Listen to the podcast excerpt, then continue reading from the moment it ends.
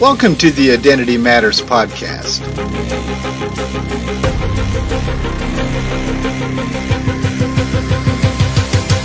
Hi, my name is Steve Phinney, and I will be your host.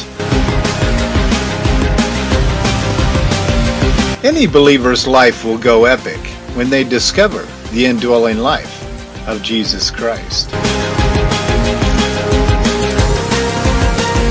Thank you for joining our podcast today as we unfold more of the truths of who you are in Christ.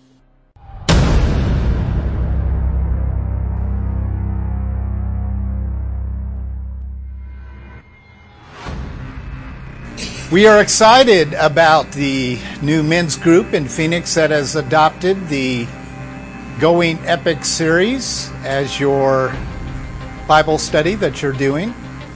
And we encourage anyone really to log on to our, our podcast list by going to our website. And you can uh, listen, as this group is doing in Phoenix, you can listen to the podcast on your laptop. Put it over a PA system if you want, have others listen to it but epic is a very popular word. And if you know me at all, the, you understand that I am a tag word specialist, so to speak, is I capture tag words off of ministry sites, movie sites, and whatever, and I use those tag words with our material so that when people do a search engine on Epic or if they do a search on any of these words that I want to capture them, I want our podcast to show up there, our website to show up there, or a book or whatever it is that we're, we're working on. And that's how we're doing this. So I want us to take a look at the term epic. It is telling a story about a hero or about exciting events or adventures related to this hero. It's extending beyond the usual or ordinary life and reaching into the supernatural life. Now, that's the official definition of epic. Now, on the secular side, the unbelieving side, epic typically is related to the supernatural. You, from cartoons to movies to whatever, the, this whole epic hero thing moves and breathes into the supernatural. Batman, Superman, you whatever hero you want to put in there, it just moves its way into the supernatural. And there always seems to be a dark force that they're fighting. So when you dial in epic and you search for things under epic, which I don't want you to do because there are some very, very dark things that'll show up on the list. Well, I'm going to work on changing that a bit because I'm going to take this word epic and I'm going to get it out there in the most positive way as often as I can so that people are getting connected to more and more life oriented, supernatural life of Jesus Christ. He truly is epic.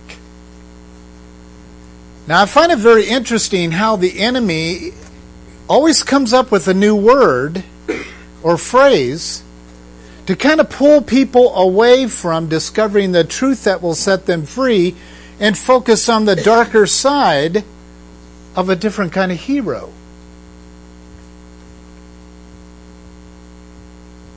I mean, do you understand that there are young people today that'll watch a R-rated or PG-13 rated Batman movie, but they're bored stiff by Bible stories. Do you understand that? That's the norm. Do you understand that the average audio resting your mind, listening to a story like Jack the Journey, for example, is almost impossible for kids today because they are overstimulated with video. They want to see the dark forces. They want to they want to kill them. They want to laser them. They want to whatever. The standard of training up a child in the way that they should go is almost behind us. Do your own Google research and you'll find out something very interesting is that most children today are raised on the computer. The computer is actually used not only to homeschool children, but to educate them and keep them entertained. Television is used by most parents, Christian, non Christian, or indwelt Christian. They are used to babysit children because children have become a bother to them. But, parents, if you're listening, listen very carefully. Children are hunting for heroes. And if you can't open your eyes and see this every single day in these kids' lives, they are hunting for a hero. And if you don't give them the hero, they're going to cling to Batman. Pretty soon they're going to want Batman shirts. Pretty soon they're going to they're going to want imagery on their walls of a superhero. And what you're not thinking through carefully is the simple fact that these superheroes have a demonic origin to them. But Christian parents are just letting them splatter these images on their children's bedrooms walls, or they want them on their t shirts, or they have notebooks, special notebooks of Batman, or whatever that hero is. And it has a demonic origin to it. It reaches into the supernatural on the dark side. There's a new movie out where Batman and Superman are fighting each other. They're in conflict with each other. I've already read through it. I've watched the the the uh, trailer, and I've got it figured out. They're going to prove who is darker, Batman or Superman. You see, this is the principle that makes billions of dollars every day in the lives of these children and sometimes adults. Epic? We need a hero. Galatians chapter 2, verses 14 through 19. Not speaking straight forth about the gospel. Now that burns in me every day, all day long. When I have people say to me, How can you walk by that and you pick that up and, and my eyes don't even see it? Like if I walked by, if I walked into a kid's room and Spider Man was up on the wall, bam, eyes open. And then these these indwelt believing parents are are they were just completely naive and blinded to it. But if I said to them, Why do you have a demon on your wall?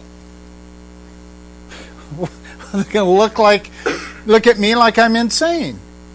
Spider-Man's not a demon, he's a good guy. Superman's a good guy. Now I'll tell you who the bad guys are and then they'd be able to give you a list of the bad guys. Have you ever heard of the good and the bad side of the tree of knowledge? It's on your kids' walls.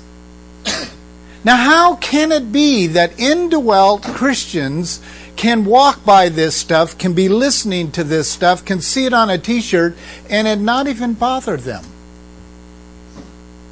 When people say to me, you know, you're so rich in wisdom, and you look into the depth of the the wisdom of the Lord and things that my mind, I go, open your eyes. Why are you calloused to a demonic world?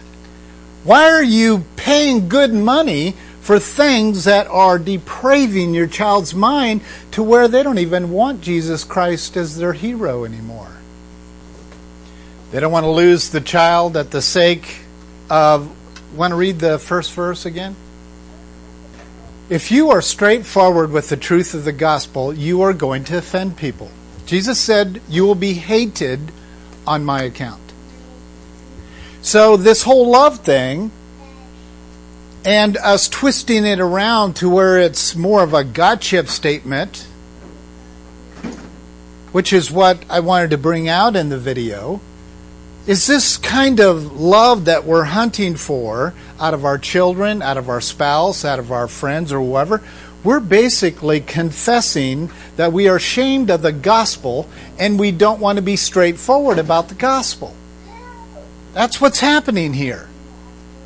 Because if we say, very respectfully and lovingly, pull that parent aside and say, um, I would not have that image on your child's wall. If I can't find Spider Man in the Word of God, it's probably not a hero that I should be investing in and implanting in my child's mind.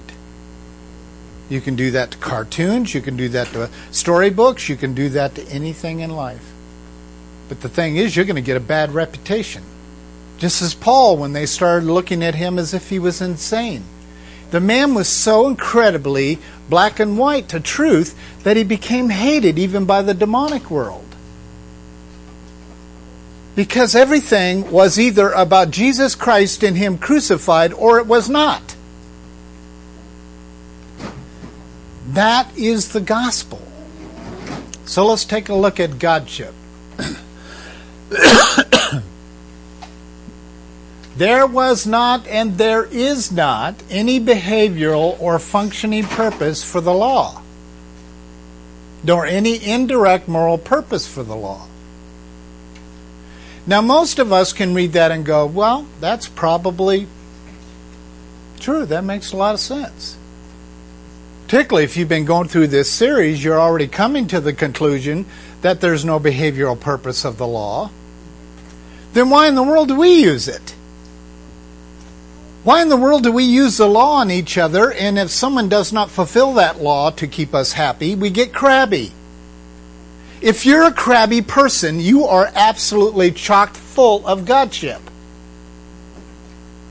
Thank you, Jim. Did God expect the Israelites to keep the law perfectly and completely and thus to function as He Himself functions behaviorally, manifesting behavior that expressed the quality of His own character? Did He? That's like asking a three year old to act like daddy. I expect you to take care of this house. I expect you to take care of the outside of the house. I expect you to go get a job. I expect you to take care of us financially. And the list goes on and on and on 631 items. Now, anyone who has a fairly logical mind would say that's absolutely ridiculous. Yes, it is. To have an unbelieving person that's going to hell, they can't go past go or collect their 200 bucks. To act like God in the level of God in his character, they're the ones that should probably be whipped. You see, it doesn't work. So then we have to ask ourselves what's really the purpose here? Why did God do this to the Israelites? The law is perfect. It's perfect. It's holy. It's just. It's the character of God Himself. It's His behavior. The answer is no. Such behavioral expression requires the presence and personhood of God. That's the only way you can get this done for me to expect you to act like me, I'd have to be in you and do the acting through you. The authenticness of personhood is the person. Replica is Godship. If you replicate the law, you're functioning in Godship, playing God. 602 292 2982. Any behavior that is not God's behavior in you through Christ Jesus is Godship. Any behavior, even reading your Bibles. If Christ isn't doing it through you, it is you replicating what Christ did for you. The law did not provide the indwelling life of God, nor was the goal for the Old Testament for them to have the indwelling God, Jesus. It was to set them up for it. So the divine life was not made available to the in, to indwell man until Christ took the death of man in order to give his divine life, and that was done through fulfilling the character of God. So now, for you to have the full on character of the living God inside you is not a radical statement. As Paul says, it is not a mystery. But to the world and to the wise people of the world, it is a mystery. What's this man saying? It is not a mystery. If it is a mystery in your mind, it's because you have been in a slow fade to be able to discern the dark forest from the gold brick road. You, you can't even see the difference anymore. You've allowed darkness on your pathway for so long, you're going, well, you know, Spider Man's like Jesus. I can't tell you how many times I've heard Christians use demonic figures to say it's a spiritual Christ figure. Happens all the time. I'm not sure Christ is fond of that. I'm really not. Here's our Hebrew. We have two words here today. We have the word, the English word to see, Rhea or Raha, which is like rays of sunshine. It's you see the light. But breaking it down, we have see is out of the strength of the head. It's what you see. So Resh is head, actually redhead. Aleph is strong ox. He is what comes from that, which is where we get to see, observe, perceive, and consider. And then obey, which is Shema, is the name and the eyes see, and we put that together, and here's what we get. The Hebrew word for obey is Shema, which is where we get the word name. When we read through the raw Hebrew word pictures, it reads to see, to see the name. But it's not only just that. By making use of Raha, we now have out of the strength of the head, the church, Christ is head of the church. Okay? He said that himself out of the strength of the head of the church, we see, understand, and carry out the activity of what comes from the name. Has nothing to do with you. And the, it has nothing to do with you even in your seeing. The seeing is actually Christ sees his Father's name through Steve Phinney. I have no credit here. There's nothing I can hang on to and say, this is Steve Phinney. Nothing. So the basic meaning is by way of the mind of Christ within us, we understand that we must release Christ in us to obey his Father. Has nothing to, to do with our obedience. If you're crabby because someone is disappointing you, you're disappointed in your own godship. That's what's going on. Let's take a look at breaking this down a little further. All those not indwelt by the life of Jesus Christ and must remain this way are under the law and they're under a contract. There's actually a contract in heaven on that person's head. That contract basically says they are destined to die the second death. Everyone dies the first death. Even those two prophets that got sucked up without dying, they have to come back and they have to die. Everyone has to die the first death. The second death, not everyone has to have. I'm not going to get it. But see, unbelievers who do not have the indwelling life of Christ are going to have the second death. This, there's a contract on their head as soon as they are conceived. And that contract sends them to where their father is going and as Jesus said to the Pharisees, You are of your father Satan. Contracts are written by a father figure. Let's take a look at this. Did the law serve to restrain sinfulness among fallen, natural, sinful men, these people under contracts? The Israelis ran off to Baal, chose human leaders, disobeyed, and were taken into exile. Did the law serve as a moral guide to living righteously for them? No, but what it did do is show the guide in which God Himself lives by.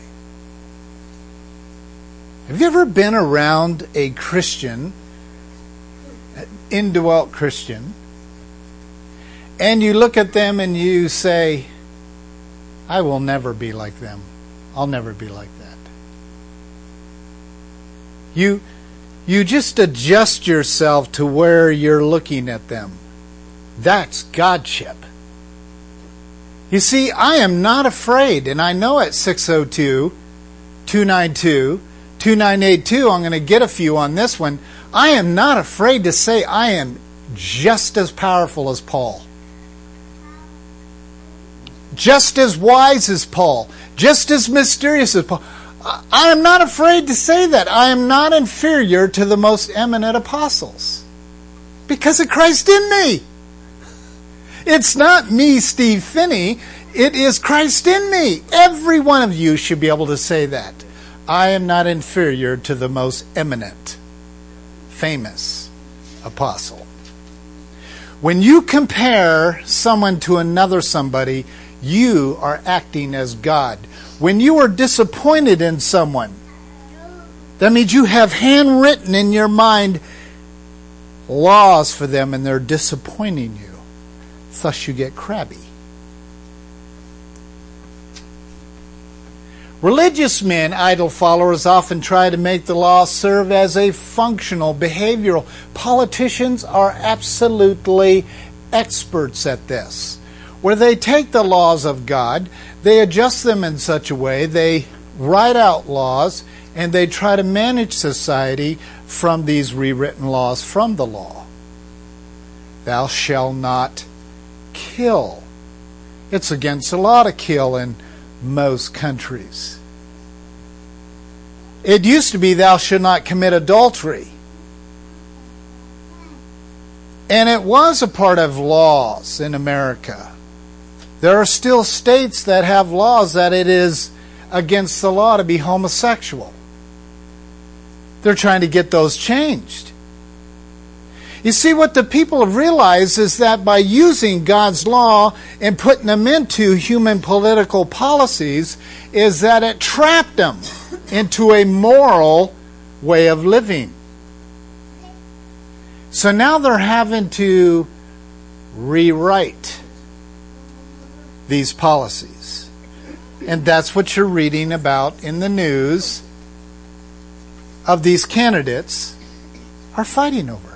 What is family? What is marriage? What is it's right out of the laws of God being revised. Writing to Timothy, Paul seemed to admit that the divine law has been and can be used by man for social and political purposes, of attempting to restrain lawless and ungodly men. Here's what it says in 1 Timothy 1 8 through 10. But we know that the law is good. If one uses it lawfully, realizing the fact that the law is not made for righteous men, but for those who are lawless and rebellious, for the ungodly and sinners, for the unholy and profane, for those who kill their fathers or mothers, for murderers and immoral men and homosexuals and kidnappers and liars and perjurers and whatever else the, is in contrary to sound teaching. That was the normal, natural, neutral standard all the way up to 1940s. Do you understand that? In almost every country in the entire world, this passage was the standard of policy. You see, Christ, God, and the Holy Spirit were the heroes. Whether you believed in them or not, they were the standard heroes. Before Jesus, God the Father was the hero. Everyone talked about him. They had wars about him. They fought. They quarreled. He was the hero. The enemy came up with this crafty way that annoys the daylights out of me. And that is these superheroes. And he introduces them at the age of a child with cartoons. I grew up in an era when you could sit around on a Saturday and watch cartoons. Before my generation, you couldn't do that. And now, when I look into the generation today, which I try to survey on a regular basis, it is countless of how many heroes and demonic imagery that is used to capture the heart of a child. And if Jesus isn't carrying a sword or a big bad, you know, clobbering tool or laser beam coming out of his eyes or whatever the case may be, you're not going to gain the attention of the children today. The churches are losing children by the droves. The reason why we have children's programs is because quality teachings of the Lord no longer work with children in the room. They don't. That's the number one reason why family integrated churches have to war with this all the time is because people don't adults don't want to come and attend a service with their kids in the room. Because they have to somehow be responsible for them. They're used to sending their children off to another classroom to have another parent teach them and god only knows what they're being taught or they're being sent off to a public arena and God only knows what those teachers are teaching your child and what superheroes that they're using. Jesus Christ is no longer a superhero in our society, so therefore, since the 40s, this isn't true anymore. And policy's changing on us. Five, ten years from now, you will see a complete different America. I can assure you, five to ten years, marking today in your notes, check it 10 years from now, you will see a complete different country. This will be gone completely. They have already agreed to change the Constitution of the United States of America. It has already been rewritten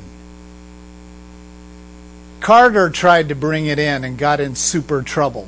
It's done, it's finished, it's written in, and it appeals to every religious belief in the entire world without it doing this. Look at the terms that he used. It won't work anymore. We have to have a complete different legal system. Legality is based on laws. And a country doesn't survive without them. Such a political, social, religious usage of God's law by man may serve man's purpose, but not necessarily God's purpose. Any form of law assumes the people are void of inner justice and morality.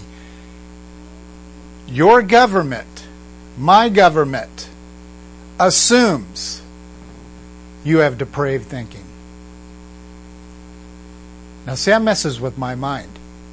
I have to convince people sitting in pews that they are depraved and going to hell. They have no ability to rightly separate truth and lies anymore. But yet, the complete society of laws is based on one simple assumption, and that assumption is these people have a depraved mind.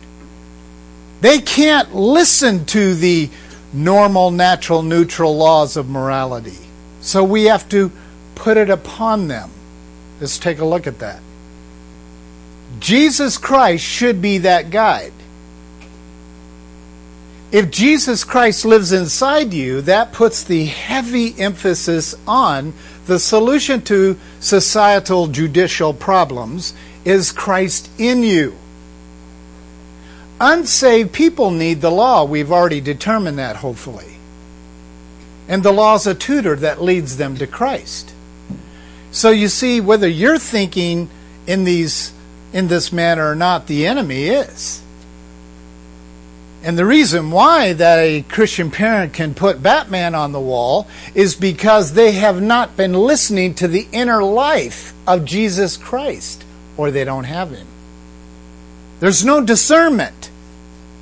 There's no Christ in them saying, that is evil, demonic, don't put it on the wall. It's not there. So if there's no moral law of don't put Batman on the wall, but there's actually advertisements and encouragement for Christians to put that stuff on the wall. Do you see what I'm saying? You keep removing standards that are guiding morality and let the people choose for themselves, but they have depraved thinking. They can't make the decision. So when people say ridiculous things to me, I have to be careful not to say it to them. Well, have you ever questioned the fact whether you even have the indwelling life of Christ to tell you not to do that? It's too offensive. It's like telling a child, we're not going to be uh, doing Batman superheroes anymore. No more action figures. People don't even realize those Transformer figures that they came out with in the late 60s was a demonic concept of possession. Right out of the book of Revelation. Now they're just toys, cartoons, movies that make billions of dollars. That's how it's done. They hear Christ from within to live in accordance to the inner and external law. So if I'm getting ready to run a stop sign, the Spirit of the living God says, please stop. But if I have no inner voice, I look to see if there's a cop and head on through. There's no inner in moral, there's no inner moral guide. So it's all about can I be caught or not? External law. Can I be caught? The reason why we keep guys like Marcos in business is because of a depraved mind or rebellious indwelt believer's mind. It's what keeps them in business. Is this principle of the law that I'm showing you? When man attempts to use God's law in this manner for his social, political, or religious purposes, he's abusing God's law. But yet at the same time, when we hear arguments about which is going on right now in the White House, has been the past couple days, is our president is taking advantage of a loophole that is in the law to appoint a a Supreme Court judge who is not going to keep the biblical mandates of policy as a part of his his policies. That's how it's done.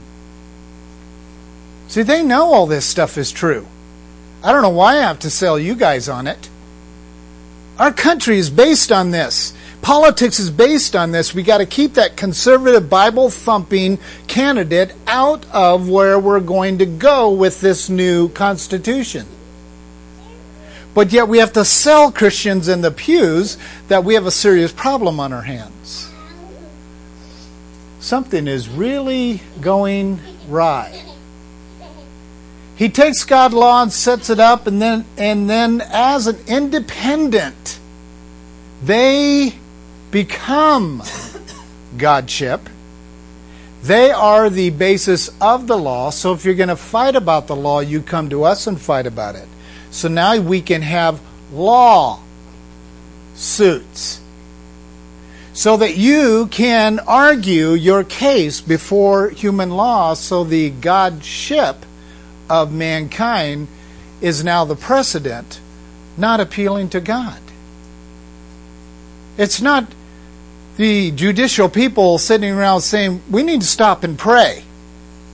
What god's decision is here on this particular thing that we are faced with on abortion or euthanasia or whatever and a couple of the Supreme Court judges say, well, it says right here in the word that thou shalt not kill and that the life, the value of life, and they could go on and on with scripture after scripture. And if all of those Supreme Court judges were in touch with the law of God in them because Christ is in them, they'd all go, This is called a duh, gentlemen.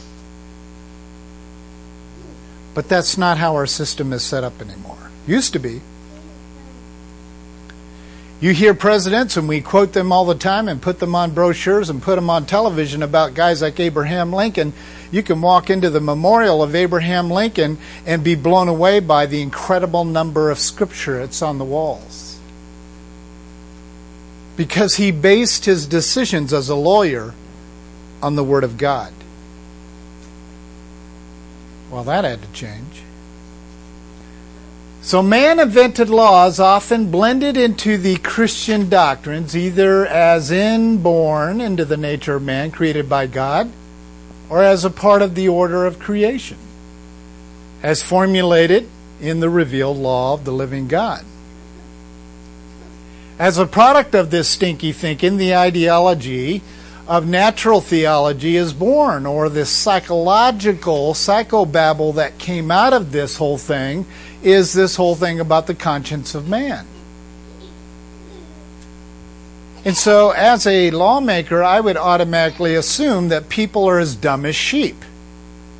I just need to come up with a system to herd them to where we want them to go. And that is what the Word of God says.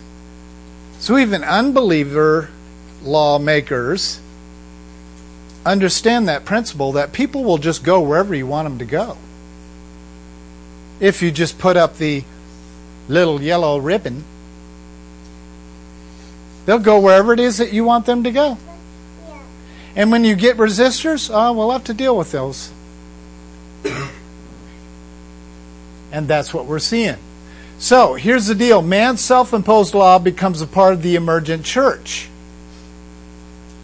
Everything's Jesus loves you. Everything's I love you. Everything's mushy mush. Everything's an external oil. If you feel guilty, grace covers you. Really? What if they're going to hell? What if Christ has invested your entire life of using your guilt and condemnation to lead you to Him? And someone comes along and says, It's going to be okay. Is it? We literally are erasing the investment of God of condemnation from the law that's going to lead them to his son. Satan has come up with a system to put it into place, which is the tip of the iceberg of agnosticism. God is external. Ointment. You're okay. It'll be all right. It won't be okay. They're not all right. And someone needs to tell them the full gospel. Not partial. Partial gospel doesn't save anyone. It's agnosticism. The world is filled, the emergent church at 602 292 2982. Rob Bell, listen carefully, even if you don't listen anymore. But listen very carefully. The emergent church is agnostic. They believe in an external God, an external Jesus Christ, an external grace, And if you use it as an ointment, everyone will feel loved and accepted and forgiven. I am not forgiven until I become born again. The process of becoming born again is what grants me forgiveness. A perfect plan for the enemy is to ha- is to use God and Jesus Christ and the Holy Spirit in an external fashion. When you hear quote unquote Christians talking about the Holy Spirit fell down upon me, the Holy Spirit fell down upon our meeting, the Holy Spirit, whatever, they are speaking of agnosticism. It is not biblical. The power of the universe of the living God is living inside this vessel tonight. All of it. How much He decides to use it is His business. He may not use it for years. He may use full on power, which I doubt that. At Paul's peak of his most powerful ministry moment, he wasn't using a fraction of the power of God his body would not be able to handle it. But it was in him. All of Jesus. Don't sing those songs that says more of Jesus. Calling Jesus more. It's it's saying something directly to Christ like you, what I do have of you isn't enough, obviously. It's agnosticism. And that cheap doctrine has blended its way into the doctrines of the church where I'm not even sure what that is.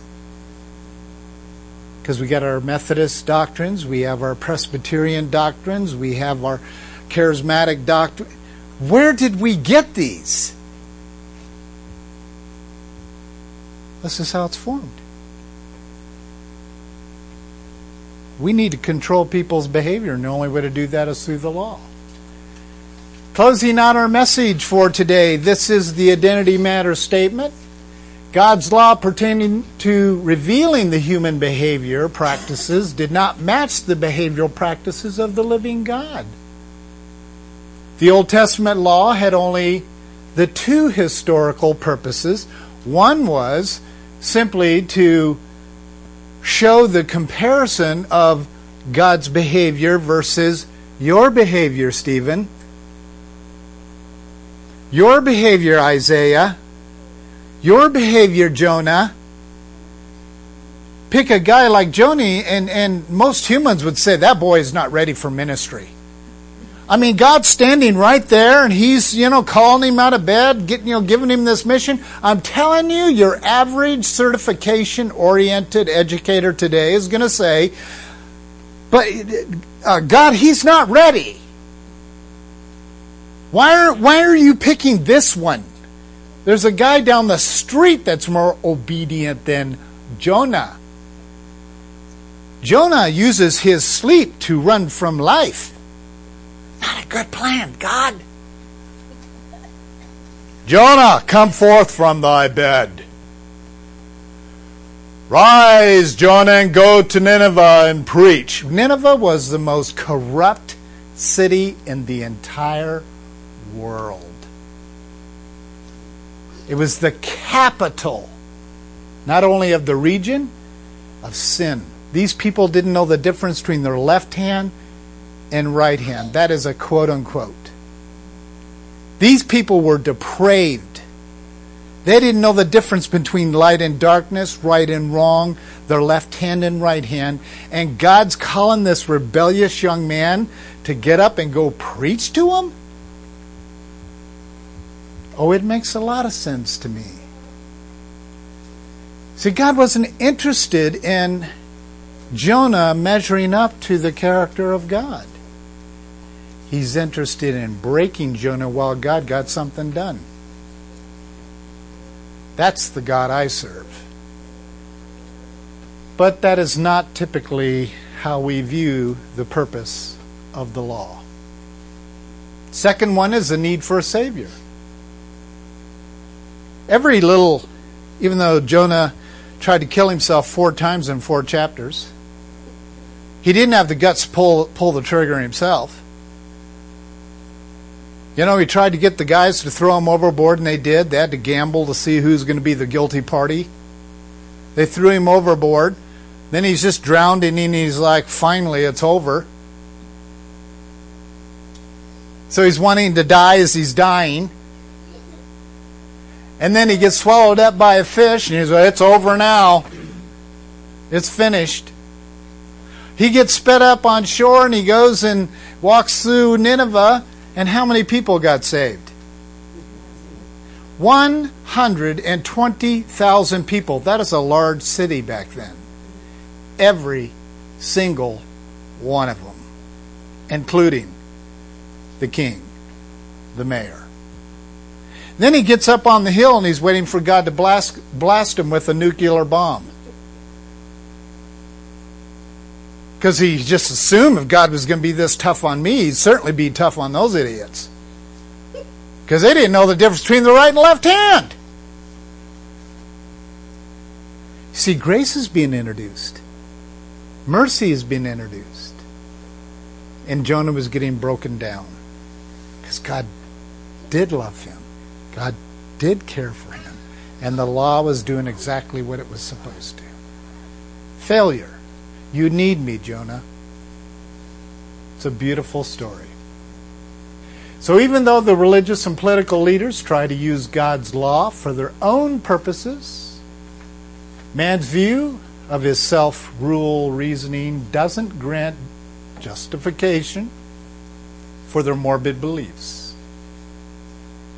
They construct moral systems of acceptable behavior, acceptable social behavior, acceptable policy behavior. Or they put a system together that is basically self serving, that is going to benefit the politicians, the church leaders, or whatever the case may be. God's divine purpose was very different. From all of this depraved thinking is where uh, our studies of religious and sciences are actually birthed. I was told recently by someone I admire who's got all the degrees you could ever ask for, who feels the same way I do about it, is, and the point was, but this gentleman said, You will never, ever see a decline in the world of education until the return of Jesus Christ you will not. It is the thing that Satan has worked his entire earthly dwelling to produce is an educational system to lead people to the tree of knowledge, not the tree of life. Indwelling, external. In, out. That's the whole deal. So, whatever we talk about in our fancy sermons, It'll either be about the tree of life or the tree of knowledge. So you go look at your Batman cartoon books. Find your superhero. Try to try to enjoy the epic of these demonic characters. Go ahead, make God's day. But I don't want any people listening, no matter what country you're in or anyone here locally to think in any way I will ever support a superhero outside of Jesus Christ. I don't want to know anything but Jesus Christ and Him crucified. He's my hero. He's my epic story. And He wants to make my story epic because He lives inside me. The word epic is a good word.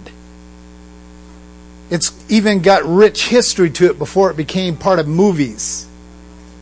Epic is powerful, and that powerful life is what lives inside of us. If you're indwelt. But maybe you're not. Print off that PDF that was next to the little microphone on the podcast. Not only will you be blessed with the slides we taught from today, but there's a prayer at the end that if you're just absolutely lost on what even to pray, to receive the indwelling life of Jesus. There's a sample prayer there. You can pray through the prayer first. and then just pray your own prayer. It's not these words that get you saved, it's the Spirit of the living God that'll get you saved. And I thank the Lord publicly through podcasts and even here locally to the unbelievable ministry that is happening out there in the world as a result of this mini series that seems to be challenging people to really stop and think about really what the law was for, who grace is, and how the two must stay married until we're all put on the new earth. Do not touch the law. It is holy, it is righteous, it is immovable, and if you mess with it by saying stuff like the law has been abolished, as I hear more times than I want to admit to, I worry for you. Don't touch the law.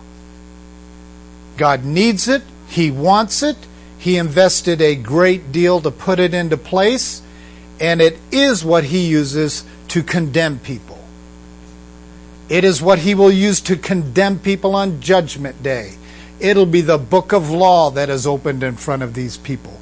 It you'll notice on that day it didn't move. It is still in place.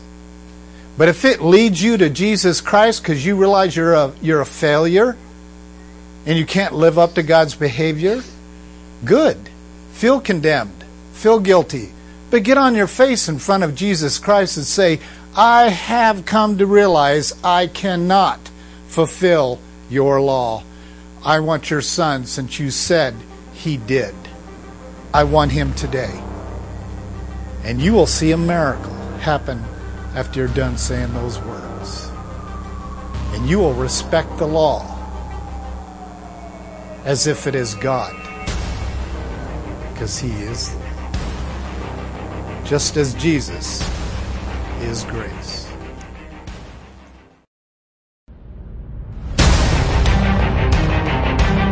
You have been listening to the Identity Matters podcast. Thank you for joining us. If you'd like more information about our ministry, log on to www.iomamerica.org.